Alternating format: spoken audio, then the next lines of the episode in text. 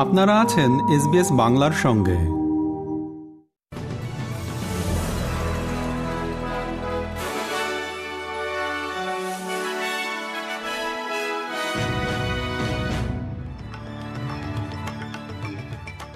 SBS Bangla. আজকে শীর্ষ খবরে সবাইকে আমন্ত্রণ জানাচ্ছি আমি শাহান আলম। আজ বুধবার একুশ জুন দু হাজার তেইশ সাল।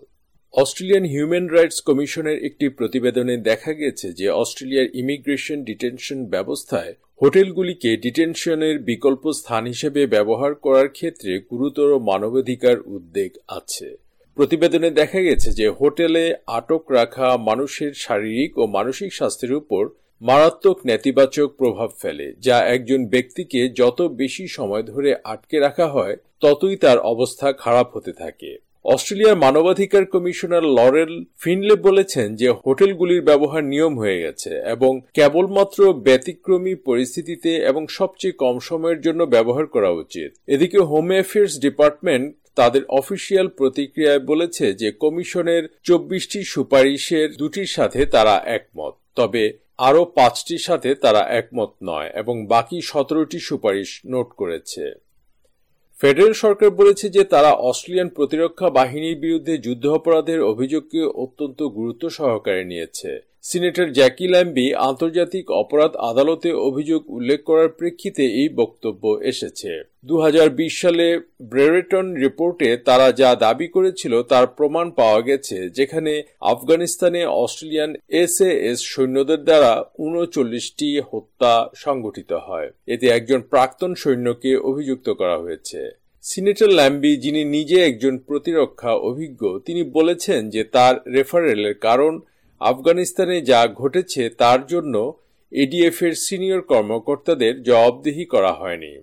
প্রতিরক্ষা মন্ত্রী রিচার্ড মার্লেস যুদ্ধাপরাধের তদন্তের পদ্ধতি সম্পর্কে তার উদ্বেগ দূর করতে সিনেটরের সাথে দেখা করতে চেয়েছেন। তবে তিনি বলেছেন যে সরকার আত্মবিশ্বাসী যে তারা সঠিক কাজ করছে। ট্রান্সপোর্ট ওয়ার্কার্স ইউনিয়ন ওয়েস্টার্ন অস্ট্রেলিয়ায় গতকাল একজন ট্রাক চালকের মৃত্যুর পর জরুরি পরিবহন সংস্কার পাশ করার জন্য ফেডারেল সরকারের প্রতি আহ্বান জানিয়েছে।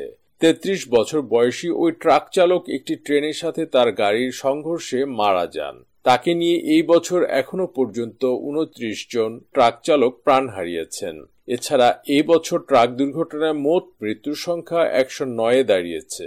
Transport workers union truck driver ride share driver food delivery driver transport operator নিয়োগকর্তা এবং অ্যাসোসিয়েশনের একটি প্রতিনিধি দলের সাথে ক্যানবেরায় দেখা করেছে। ইউনিয়নের ন্যাশনাল সেক্রেটারি মাইকেল কাইন বলেছেন যে দুর্ঘটনা নিরসনে নিষ্ক্রিয়তার কারণে প্রতিদিন আরও বেশি সড়কে মৃত্যু ঘটছে। অস্ট্রেলিয়ার পূর্ব অঞ্চলে চলমান শৈত্যপ্রবাহে বেশ কয়েকটি এলাকায় সর্বনিম্ন তাপমাত্রার রেকর্ড ভেঙে গেছে। তবে তুলনামূলকভাবে উষ্ণ শীতকালের কারণে শীঘ্রই ঠান্ডা কমে যাবে বলে আশা করা হচ্ছে।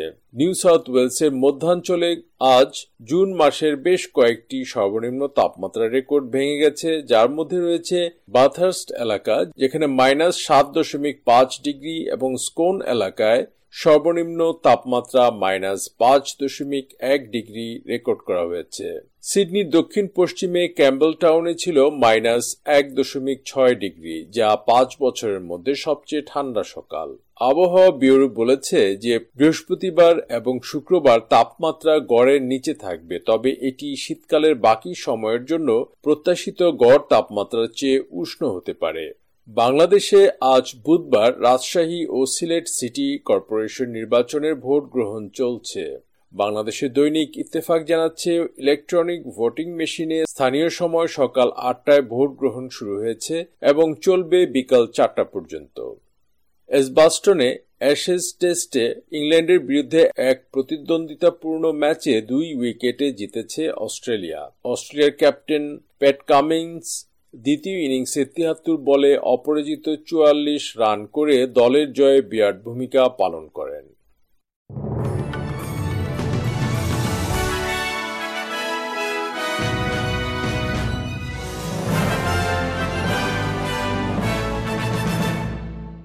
শ্রোতা বন্ধুরা, এই ছিল আমাদের আজকের শীর্ষ খবর। আপনাদের সাথে ছিলাম আমি শাহান আলম। সবাইকে শুভকামনা।